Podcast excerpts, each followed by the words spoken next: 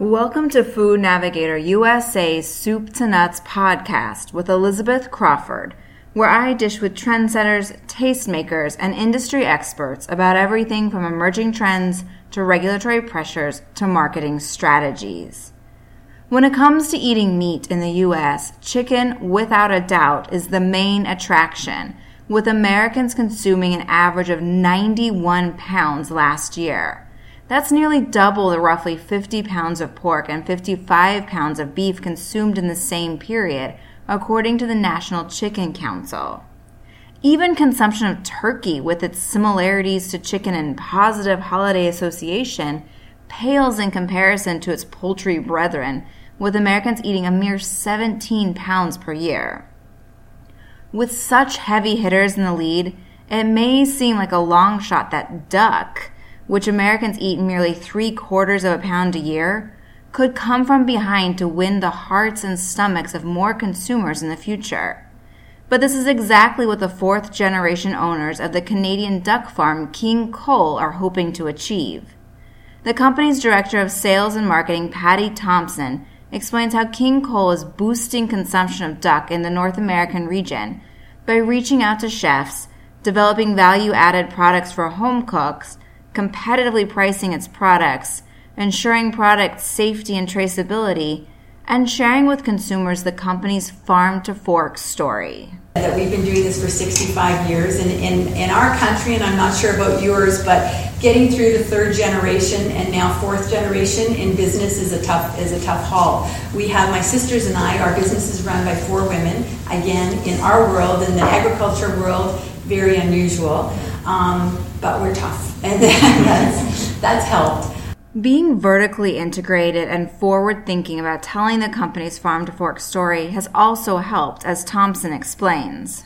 We, right from the egg right through the finished product, we look, we take care of the, the duck that we serve our customers. So we have our own breeding stock, we have our hatchery, we have 14 farms where we grow the ducks, and we have a processing plant, and we actually have a development kitchen and a cook plant as well. So um, we have a really wide variety of customers that we serve, and it could be from a a raw head and feet on duck for the barbecue, Asia barbecue market, to a completely finished, fully cooked, roasted half duck for a conference and convention center. So, a real wide range. I think vertical integration is uh, certainly it's an expensive way to run your business, but what it gives us, I guess, as a company is it gives us complete traceability. So um, I'll use a, a, cruise line for example. The cruise lines called it events where they had food safety issues a few years ago. Knowing where your, the product comes from with one phone call to know um, the, the supplier that you're working with can trace everything back right through to that egg that where it started gives our customers a lot of confidence in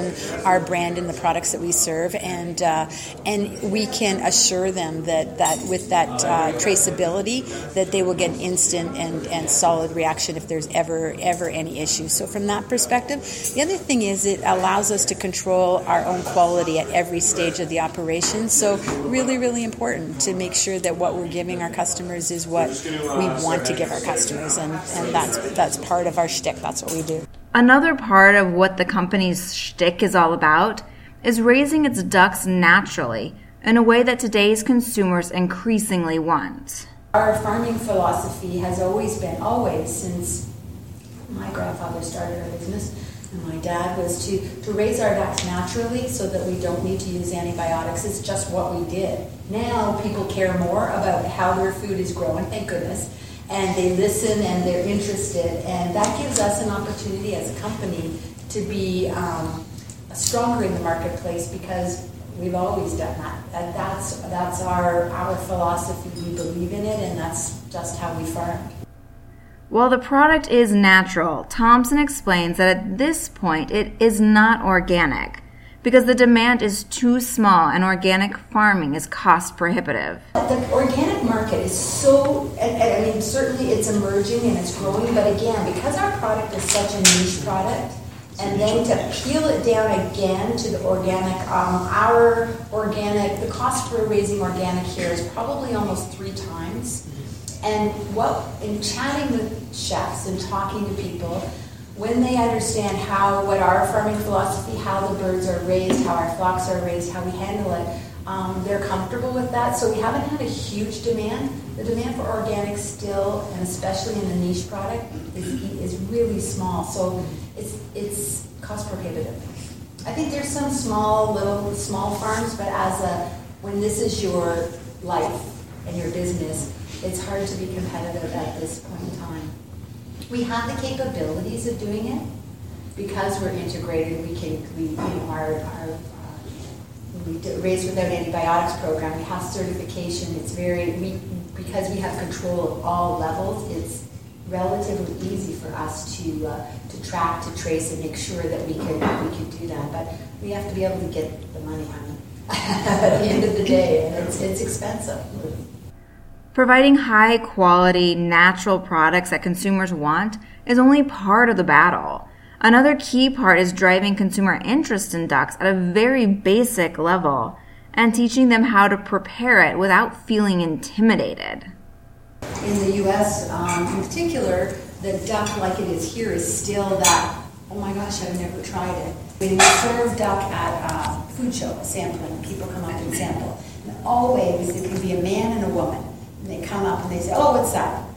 That, that side. It's duck. Oh, I don't have that. So, almost always, right, Chris? Almost always, the man will say, "Okay, I'll try it," and they try it, and then they say to their who have the female with them, says, "Oh my gosh, you have to try the duck; it's so good." So over and over, people kept saying that. So now it's this: you must try it. Let's try it. And people are usually surprised when they have it.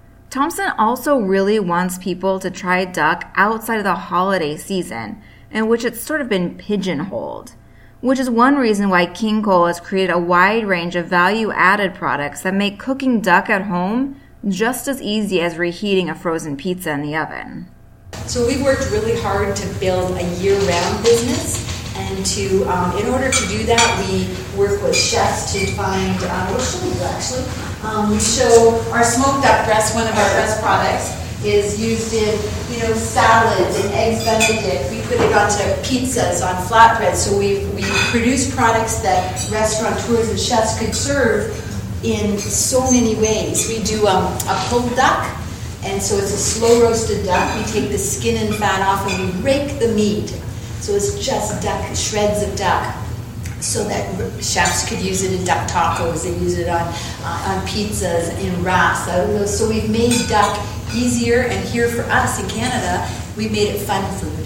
So for such a long time, it was either the Asian or high high end McRae that is just at the very best fancy Fairmont top of the line hotels. We created products that we wanted to make for our customers so that Mark's family can have duck tacos tonight if he wants to. So that, that's been a big focus for our business. Another value added product that King Cole offers is ready to cook duck spadini which Thompson explains also helps the company use an unexpected byproduct the breast. This is a product that here, anyway, is usually done with lamb. Mm-hmm. And this was a product that we created as a necessity as the mother of invention.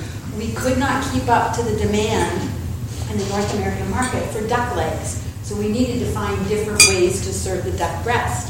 And so this is, as Chris said, is all made with duck breast, and it allowed for restaurants mostly. So mostly like um, appetizers and big uh, conferences and things like that. They will serve this, and it was a way for people to try a little bit of duck if they don't know if they like it. It's just a little taste. So it's been a, it's been a fun product to uh, to serve. Beyond that, the company also offers duck burgers and a variety of fully cooked, ready to eat products including roast duck à l'orange and confit roasted legs. Everybody's busy, and how can I make something? So, taking out the fear factor for us was a big part of it. So, the confit legs that you tried today is a perfect example of something that a consumer can take and pop in the oven, and, and it's ready in 10 minutes, and it's, it's good. Um, so those kinds of products are where we've seen the direction. There's, you know, certainly different flavor and food trends that you see flavor trends that are, are moving, but our product still is this is a hunk of duck. What can I do with it? And that's where we're seeing.